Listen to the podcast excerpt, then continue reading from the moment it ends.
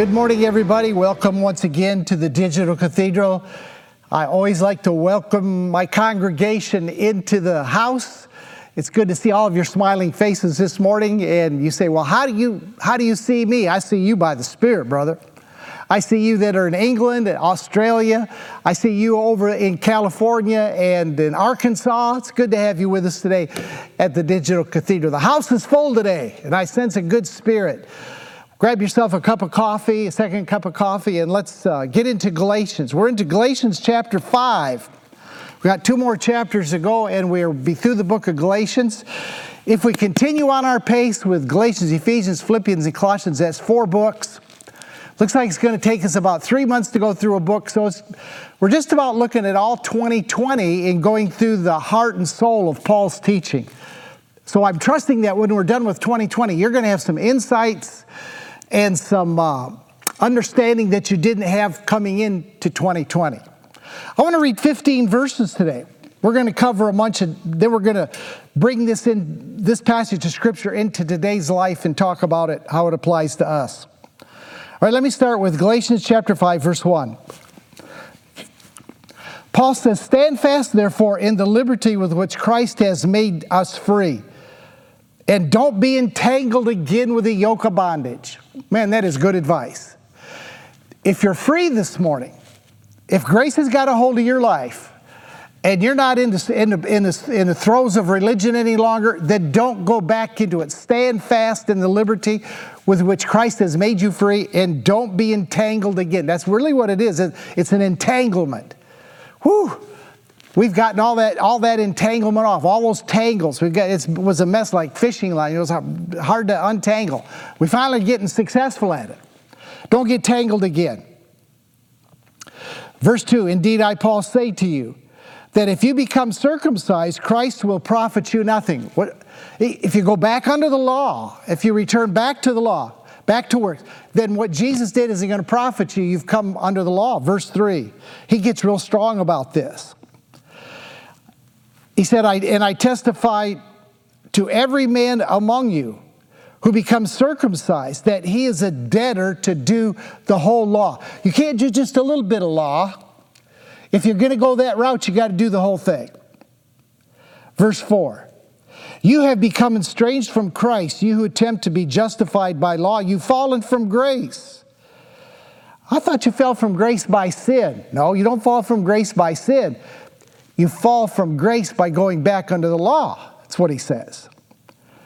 For we through the Spirit er, eagerly wait for the hope of righteousness by faith. For in Christ Jesus, Neither circumcision nor uncircumcision avails anything but faith which works by love. Verse 7 You ran well. What hindered you from obeying the truth? This persuasion does not come from him who calls you. A little leaven leavens the whole lump. Man, he is just hitting this from all different angles about how futile it is to get yourself back under that mess of religion. He said, I have confidence in you, in the Lord, that you will have no other mind, but he who troubles you shall bear his judgment, whosoever he is. And I, brethren, if I still preach circumcision, why do I still suffer persecution? If I, if I go back to teaching law, I wouldn't get near the flack I'm getting today. That's what Paul's saying. If I go back to teaching the law, I, I wouldn't be persecuted. If people aren't calling you a heretic, then you're not pushing grace far enough. Because those that are those that are messed up under the law cannot deal with you that are free. It drives them absolutely crazy. Verse 12, he said, I could wish that those who trouble you would even cut themselves off. Verse 13, for you, brethren, have been called to liberty. Only don't use your liberty as an opportunity for the flesh, but through love serve one another. Verse 14, for all the law is fulfilled in one word, even this you shall love your neighbor as yourself. But if you bite and devour one another, beware lest you be consumed by one another. All right, that's 15 verses of scripture. What's, what's Paul saying? Paul is encouraging them to be bold, right? To be bold and to stand strong for what has been revealed to them and know that everything that you do or you don't do, circumcised, uncircumcised, does not have any effect on your standing or position. That's what he's getting at. He tells us that in verse 6. He says, do, let me paraphrase it. He says, do has no relation to be. What you do has no relation to who you be. You be the Son of God. You be righteous. You be justified. You be sanctified. All, all of that, that's who you be. What you do over here has, has no effect on who you be. It can't touch who you be. He says in verse 3 and 4, he says, Don't start down that road of doing again. Because once you start down that road of doing, it's gonna, it's gonna swallow you up. Instead, he says, stick with the truth of who you are. And in verse 4, he tells them, look, the only way that you can throw a monkey wrench in this whole thing, the only way that you can jack your life up, mess, mess up this good thing that you got going on, is if you will voluntarily put yourself back under law, back, back under the obligation that you feel that you have to do or don't do. The whole 15 verses, especially verses 13, 14, and 15, revolves around identity. He's, he's, he's, he still feels the Galatians are wrestling with the fact that they're not fully confident in who they are. That there are voices that are coming to them telling them that they are something other than what Paul has planted in them.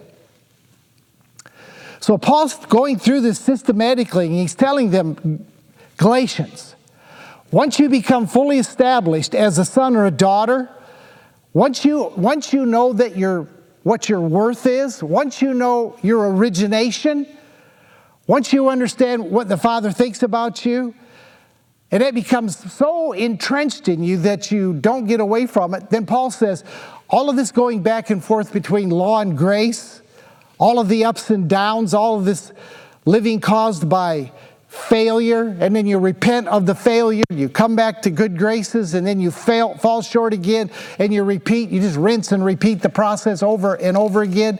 He says once you're established then all of these things that come to try to give you a wrong identity of being circumcised uncircumcised under law not under law all these things that come to mess with your perception of who you are he said these things will fall short so let me just bring this in, into March of 2020. I think this is March 22nd, if I remember. March 22nd, 2020. Let me tell all of you this morning in the digital cathedral that there are things that want to or try to hold you back from being who Paul lined out for the Galatians who they are. Who Paul lined out for the Galatians who they are is the same as I would tell you this morning who you are. That's a right identity. There are things that come that try to affect how you see yourself, how you perceive yourself. I would call those um, identity thieves. Identity theft is a big thing today. You know, we all protect ourselves. A lot of us have, you know, have a protection on your credit card or your bank accounts against identity theft. Identity theft is a fraudulent acquisition and use of a person's authentic identity and information for some type of gain.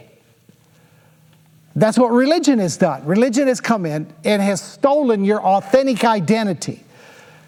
It has told you something that you're something that you're not in order to take your identity from you and use it for a gain. So there are identity thieves today.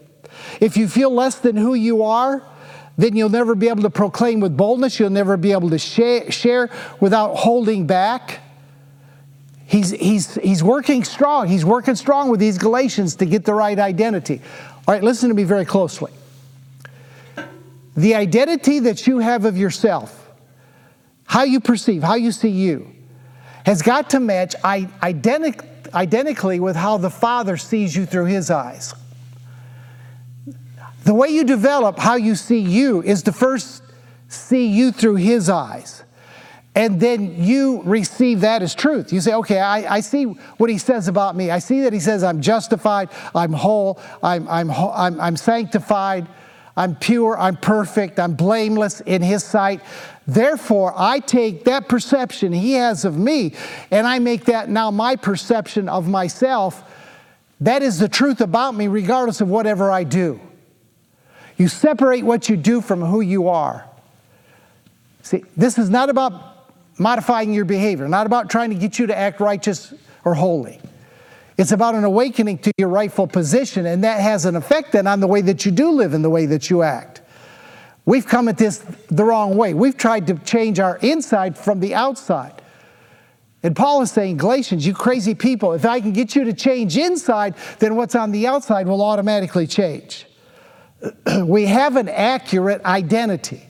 He established it in the very beginning. I, I, if these verses don't blow you away when you see them in their, their truthfulness about the design of God for you, let me give you just two verses, two little passages of scripture, real quick.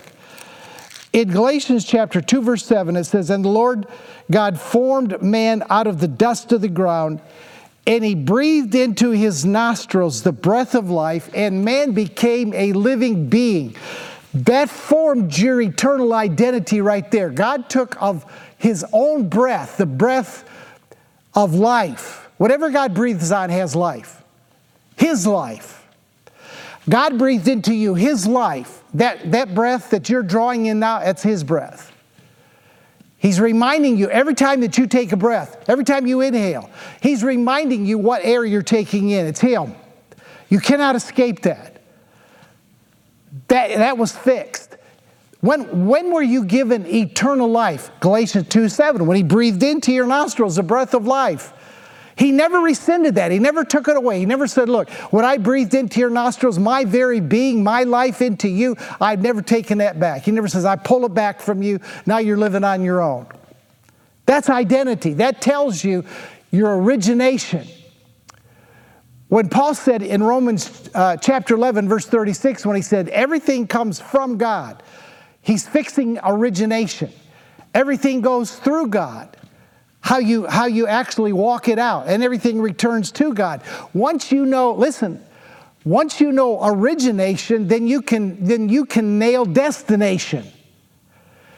What God began, God brings back. He is the beginning and the end. He's the Alpha and the Omega. He, he, he looks at the end from the beginning. So when He breathed into you the breath of life, He laid claim to you. Then we read in, in that fixes. Then if you read one chapter before that, in verses 26 and verse 27 of Galatians chapter 1. In verse 26, then God said, Let us, us, plural, Father, Son, Holy Spirit, let us make man in our image according to our likeness, and let them, all of them have dominion over the fish of the sea, the birds of the air, so on and so forth. So God created man in his own image. In the image of God, he created man. That's mankind, male and female. And God blessed them, verse 28. And God said to them, Be fruitful, multiply, fill the earth, subdue it, have dominion. That all is original image, that all is identity. That's what he fixed into us that we, we, we don't get away from. So as, as you walk this thing out, just, just as Adam encountered, Jesus encountered, Paul encountered, you need to be prepared to face some things that attempt to reform or change the form of your identity and discourage you there are things that are on the planet, things above the planet. We call them, you know, spirits or whatever, whatever you want to call it, that want to reform, want to rob, change your identity. Adam and Eve faced it in the garden. There's something that came to them and said, You have to do something to become like God. They did not believe original identity. They did not believe they were who God said they were, image and likeness filled with divine life and breath of the Creator Himself.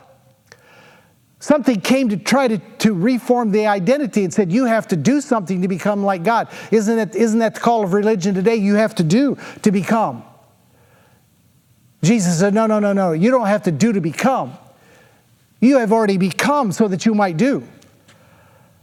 There was, a, there was a, a, a, war within the mind of Jesus in the wilderness for 40 days to try to take his identity and reform it. Every, every test that Jesus faced in the wilderness was a challenge to his identity. If you are the Son of God, turn the stones to bread.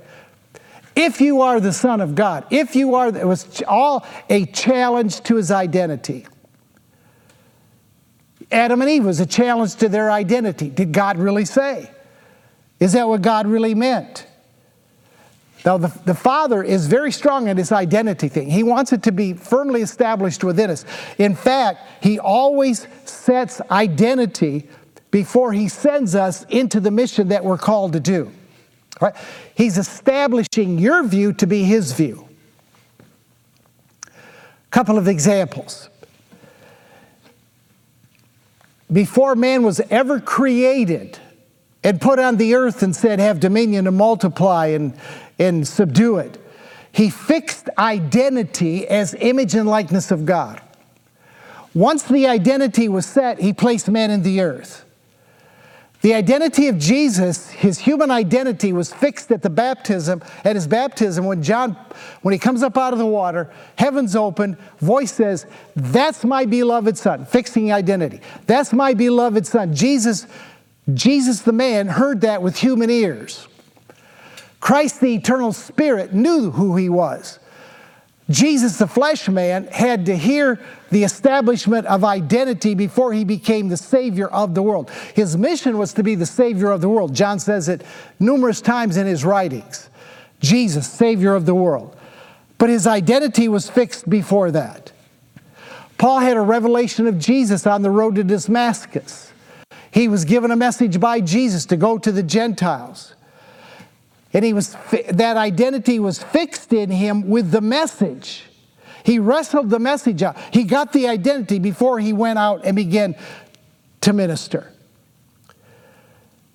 Abraham's identity as, as the father of faith was fixed before he became the father of many nations.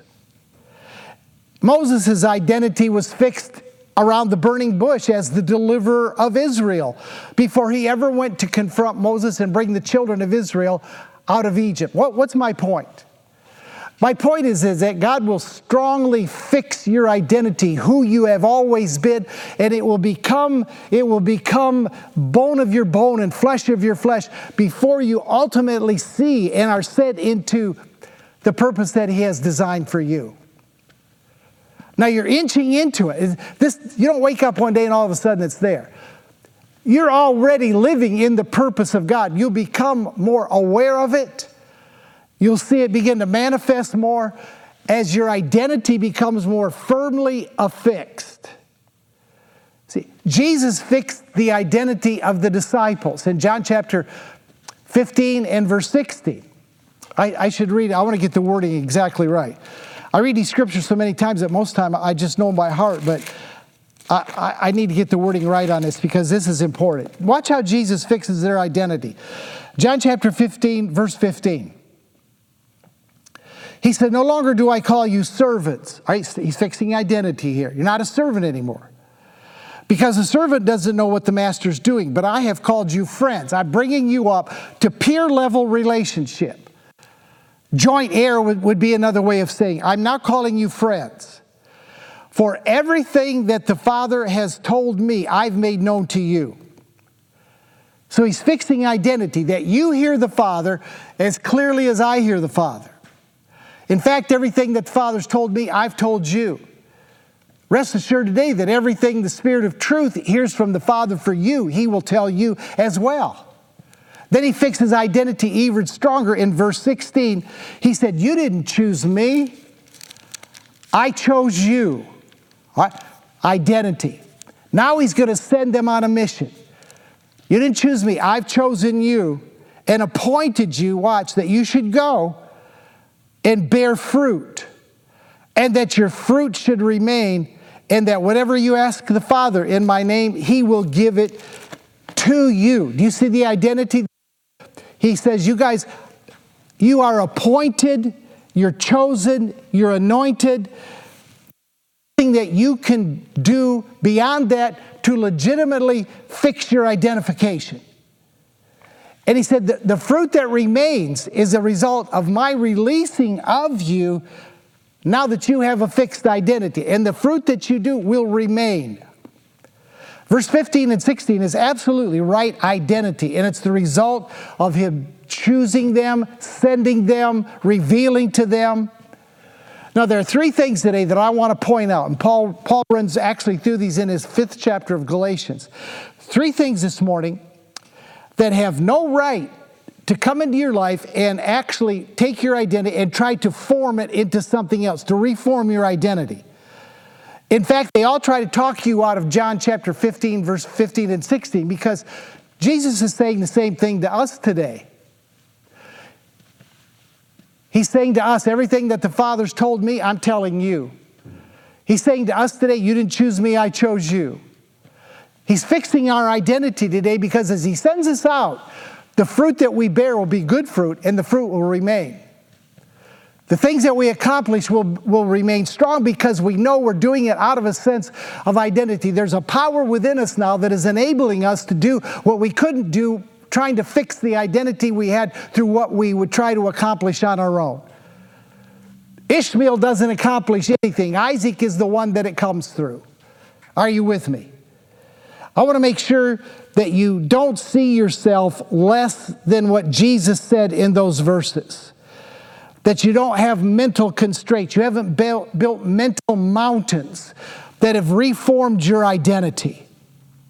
Now, if you can recognize these three for what they are, they're identity thieves, is what they are. They're trying to reform your identity. If you can recognize these, if you can just dispel these today, in the, in the digital cathedral, I want these gone. This is a step of progress this morning. If these go, then boldness will increase, clarity will increase. We, we've got to transcend these things that want to reshape our identity. We got to live above them, things that want to steal from us.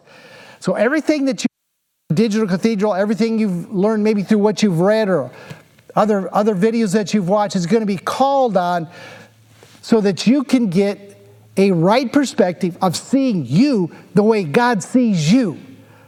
Very few of us are at that place. We still have these little things that have reshaped our, ourselves around that are not accurate. So let me just give you three this morning. All right, number one, your identity is not formed by the opinion of other people. This is why it's imperative that you see you like God sees you.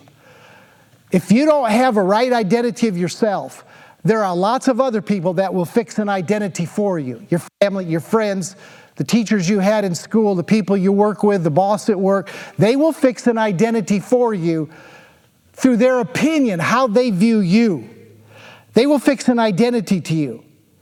In the kingdom, it's not what people say or believe about us that should shape our identity. They cannot control the identity that we actually have.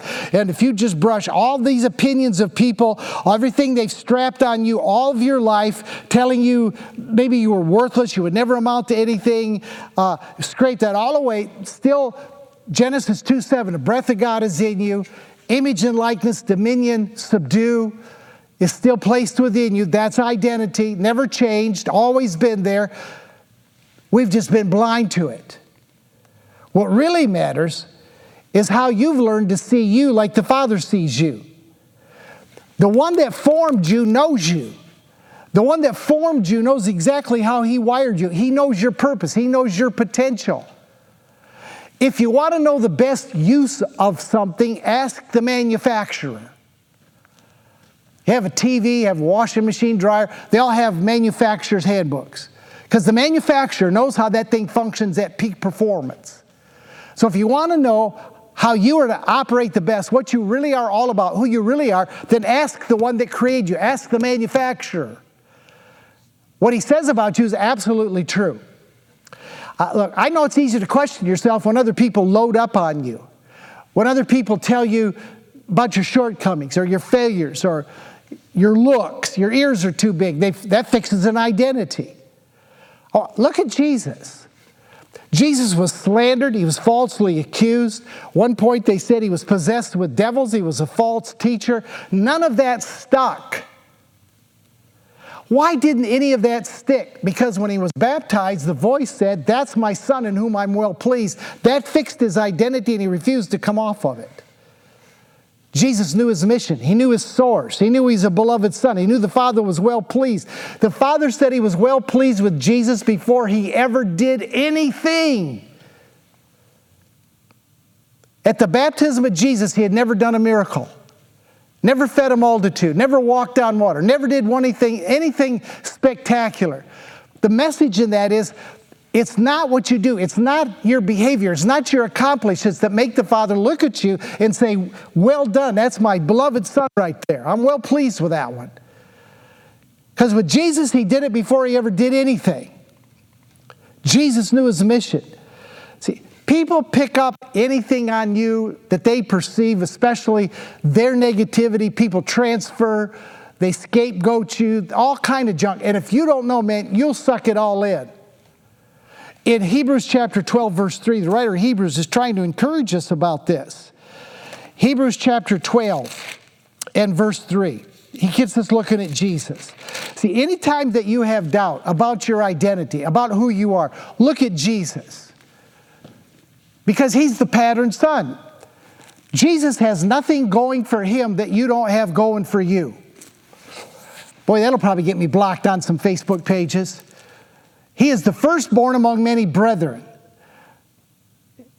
Jesus is God's mind made up about you. In Hebrews chapter 12, verse 3,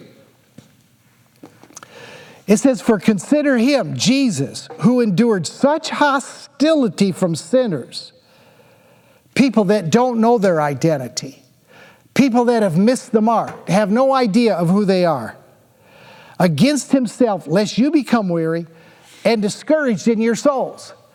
So if you ever become discouraged, like, man, people are putting this stuff on me, I, I, I guess I really am worthless. I never going to amount to it. Look at Jesus. He did not pick up on the garbage people put on him. And sometimes it's those closest to you that are the biggest threat to tear down who God designed you to be. In John chapter 7, let's Look at another story from the life of Jesus. In John chapter 7, let me read a few verses here. John chapter 7, let's start with the first verse. John chapter 7, verse 1. After these things, Jesus walked in Galilee, for he did not want to walk in Judea because the Jews sought to kill him. Now, the Jews' feast of tabernacles was at hand. His brothers, therefore, said to him, Depart from here and go into Judea that your disciples also may see the works that you're doing. Jesus didn't want to go into Judea, they tempted him to do it. For no one does anything in secret while he himself seeks to be known openly. If you do these things, show yourself to the world. For even his brothers did not believe in him. For even his brothers did not believe in him. So they were trying to reform his identity. Prove who you are. Show. it. Go into Judea. We know they're looking to kill you. If you are who you say you are, they ain't going to get you killed. Jesus said to him, My time has not yet come, but your time is always ready. The world cannot hate you, but it hates me because I testify of it that its works are evil. You go to the feast. I'm not yet going up to the feast, for my time has not yet fully come. For he had said these things to them as he remained in Galilee. Think about it his brothers did not believe in him. So Jesus said, Look, you guys go up to Judea if you want to go up to the feast. I'm not going up. My time's not fully come. It's not ready for me to voluntarily lay my life down. These guys lived with Jesus all their life. Jesus was the older brother. They knew Jesus his whole life. They watched him at the temple, they watched him growing up. This, this whole passage of scripture is to discredit him. It's to reform his identity. Jesus, you're not near the deity hotshot you think you are. Prove it. One of, the, one of the keys that enabled Jesus to hold his identity, Paul caught the revelation of. Paul caught it. In Philippians chapter 2, verses 5, 6, and 7, he says that Jesus made himself of no reputation. What'll help you maintain or gain the right identity is to let your reputation go. Your reputation is not your identity. Oftentimes, people will use your reputation to try to stamp you with an identity. You're just a prison, you're just an ex con, you're just a divorcee, you're a high school dropout. People will use your reputation to stamp you with an identity. Jesus made himself of no reputation, took upon himself the form of a servant, even though, even though it says in the passage, he considered it not robbery, he knew his identity, not robbery to be equal, that's his identity, with God. See, Jesus never tried to enhance his identity or enforce his identity by trying to look good. Jesus just was good. He had character. See, when you know your identity, you walk in your identity, fruit of the Spirit just starts flowing because other people are not stamping you with their opinions. Therefore, the love, the joy, the peace, the gentleness, the long suffering, the goodness, the mildness, all nine fruits of the Spirit begin to flow out of your life. There's nothing that's blocking the channel anymore. Somebody telling you that you'll never make it, amount to anything, you'll never measure up. I've watched you your whole life. You've never accomplished anything. Oh, they said you had potential, but you never fulfilled it. You fell flat on your face. See, everybody wants to be loved. Nobody wants the rejection or the opinion of other people. If you're going to live this message of Jesus ethically, which Jesus taught us ethics to live by, kingdom, kingdom ethics, and you're going to live theologically what Paul brought to the Gentiles, you will encounter resistance to your identity. Jesus said in, in Matthew chapter 5 and verse 11, Matthew cha- cha- chapter 5 and verse 11. Jesus said, Blessed are you when they revile and persecute you and say all manner of evil against you falsely for my sake. Blessed are you when they try to stamp a false identity on you. Rejoice and be exceedingly glad, for great is your reward in heaven, for so persecuted they the prophets that were before you. It uh, has been. The, the prophets came along, whether it was Elijah, Elisha, Isaiah, Jeremiah, somebody tried to give their opinion about who they were. Jesus asked the disciples one day, Who do men say that I am? What identity are they putting on me? And they responded back, Well, some say you're Jeremiah or John the Baptist come back to life, one of the prophets. That's who the people are seeing you as. Did Jesus see himself the way that people saw him? No. The opinion of others did not stamp his identity. In fact, the more truth Jesus taught, the more grace he demonstrated, the smaller the crowd got. You want to trace something really interesting? Go through John chapter 6. By this time in John chapter 6, this multitude is following Jesus. Huge crowds. So, Jesus in John chapter 6 does a, a teaching on communion.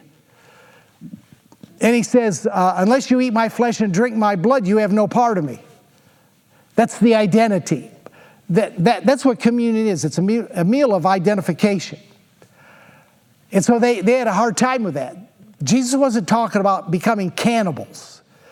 He's speaking metaphorically, symbolically. You want part of my life, you have to take all that I am, all that I have. I'm giving it to you. Life is in the blood. I give you my life. You walk out in flesh like I walked it out. They couldn't hear that. And they, they wrestled with it. They started murmuring. Jesus said, Are you guys murmuring among yourselves? They were saying, Who does this guy think he is? What, what kind of weird teaching is this? He's, he's some kind of heresy coming out of Jesus. People began to leave. The more grace Jesus taught, the deeper the revelation went, the smaller the crowd got until the entire multitude left except 12.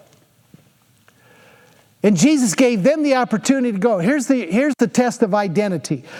Are you guys going to leave also? And they said, Where in the heck would we go? You're the one that has the words of life. You're the one that has taught us who we are. Where can we go?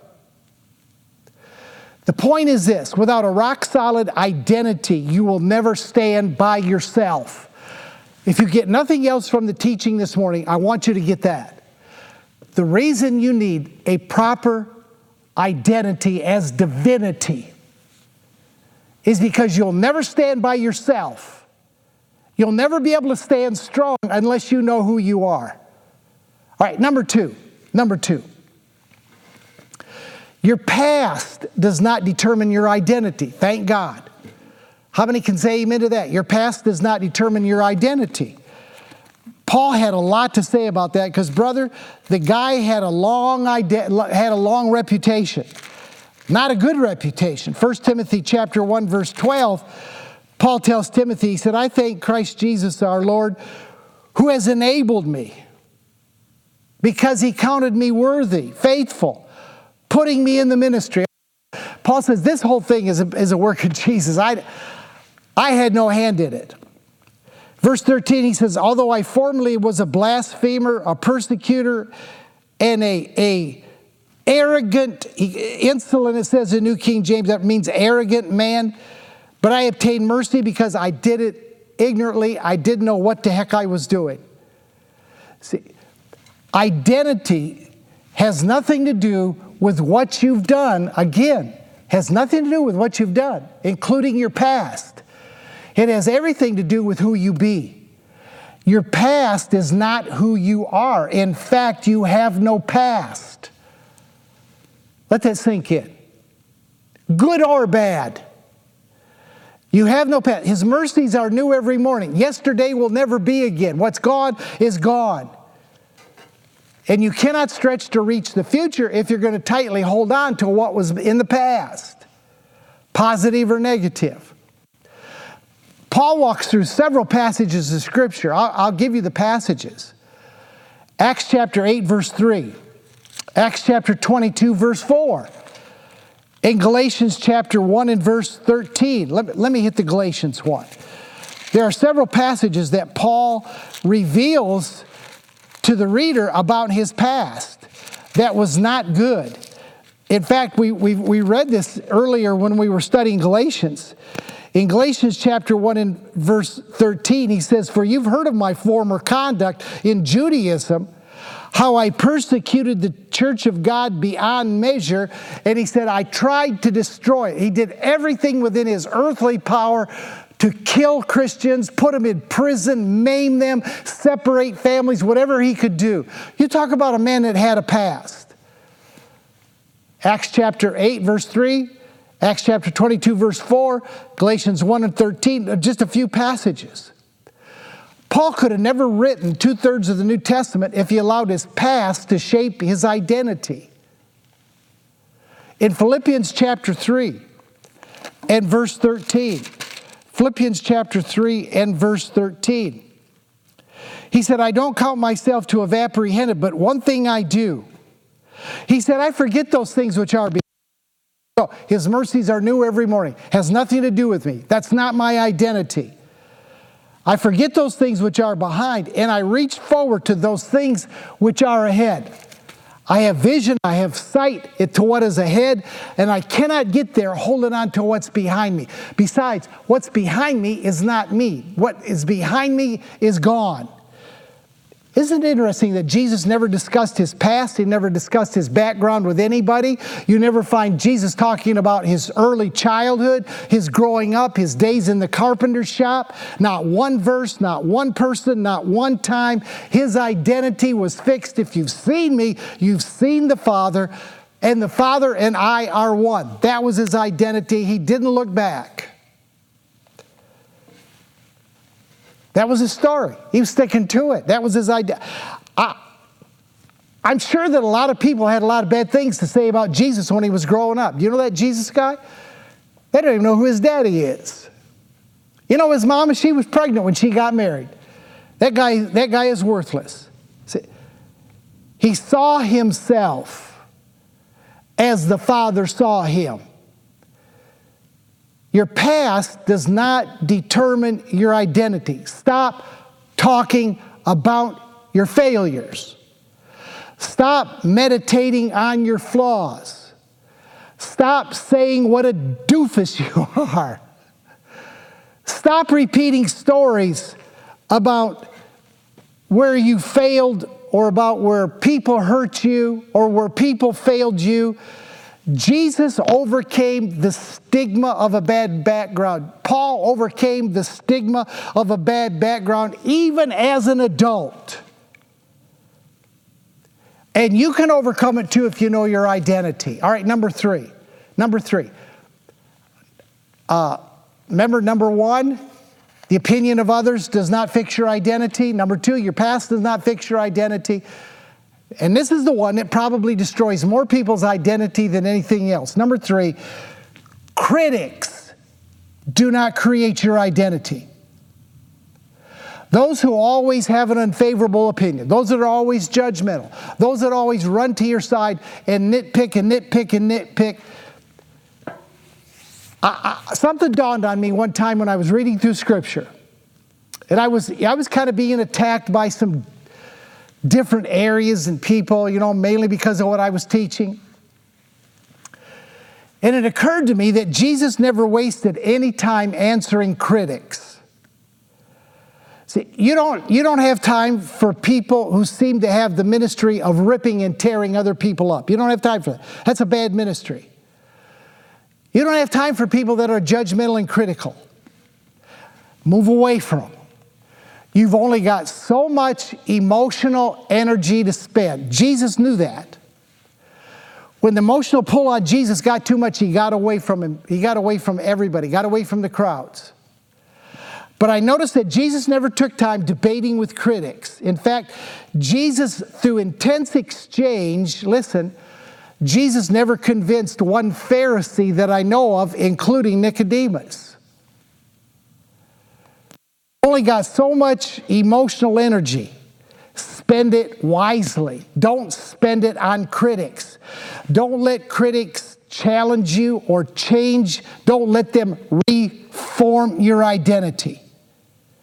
You know, when, when Jesus was going through the last days and they brought him in and they were, they were accusing him, one of the accusations against him was Jesus, you won't say a word, you're totally silent about this. Why don't you speak? And Jesus just looked at the authorities and he remained silent. They accused him, but he never responded. Don't feel obligated to, re, to answer or shape your idea. Please your critics, even under extreme pressure. I know some of you have faced extreme pressure because of what you've come into the revelation, the light, the liberty, the freedom. Others are looking at you and they're criticizing you. They're calling you all kinds of crazy names. Don't let it form your identity nor do you feel you have to respond or debate or argue with them. You're probably not going to change their minds anyway. It takes an enlightening by the Spirit of truth to open the eyes. Paul hit against that all the time. Finally, he said, Look, I'm just going to pray that the eyes of your understanding will be enlightened, that you'll know what the hope of the calling is, that sometime you'll understand the height, the depth, the width, the breadth that God, the love that God has for you, that you might be filled with all the fullness of God. He said, I'm just going to pray those things for you. Nothing I can do to change your mind. Paul knew that, he understood that. Watchman Nee said something that I read, I can't remember which book it was. I've, I've been a big Watchman Nee fan a long time. Watchman Nee said, This is a pearl. He said, Whenever you answer your critics, you make them your judge. That is so true, man. When somebody criticizes you and then you answer their criticism, then they evaluate your answer of the criticism. And they judge whether your answer is valid for the criticism they made. And I'll tell you, it never is. They will just come back with another criticism. Of all the things that try to steal your identity, that try to reform it, reshape it, probably criticism is the biggest. It might be the most deadly. It probably takes the highest toll on people emotionally and spiritually. This thing when people criticize you. I'm going to give you another Watchman Nee quote. It's fairly long, but I want you to listen to this. Watchman Nee said, many, many a time the use of the, of, the, of the term identification is good but identification would suggest that the thing begins from our side, that I try to identify myself with the Lord. That's not, that's not what we're talking about in this teaching. We're not talking about you identifying yourself with Him. He goes on to say, It's better to begin with the fact that the Lord includes me in his death. It is the inclusive death of the Lord which puts me into a position to identify myself, not that I identify myself to be included. So he's saying the right identity comes from him to you. That's where the right identity comes. If you're counting on yourself to identify yourself with Him, you're going to come to Him with a filter, with an expectation, with something that you think is going to please Him to identify with. You're only going to see a partial picture of Him that you identify with. But if you let Him be the standard of identification to you and you identify yourself with what He says about you, that's the good identification.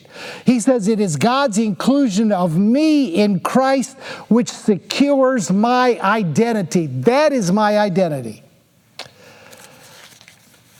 Our identity is totally grace to us because of who He made us to be, of what He breathed into us, how He shaped us. So, recognize an identity theft, a thief. Recognize those thieves. There are other thieves. I just gave you, I got you started. I gave you three. Those things that remain firm in your consciousness that try to reshape, that try to dispel who the Father said you are. Let me just finish with this.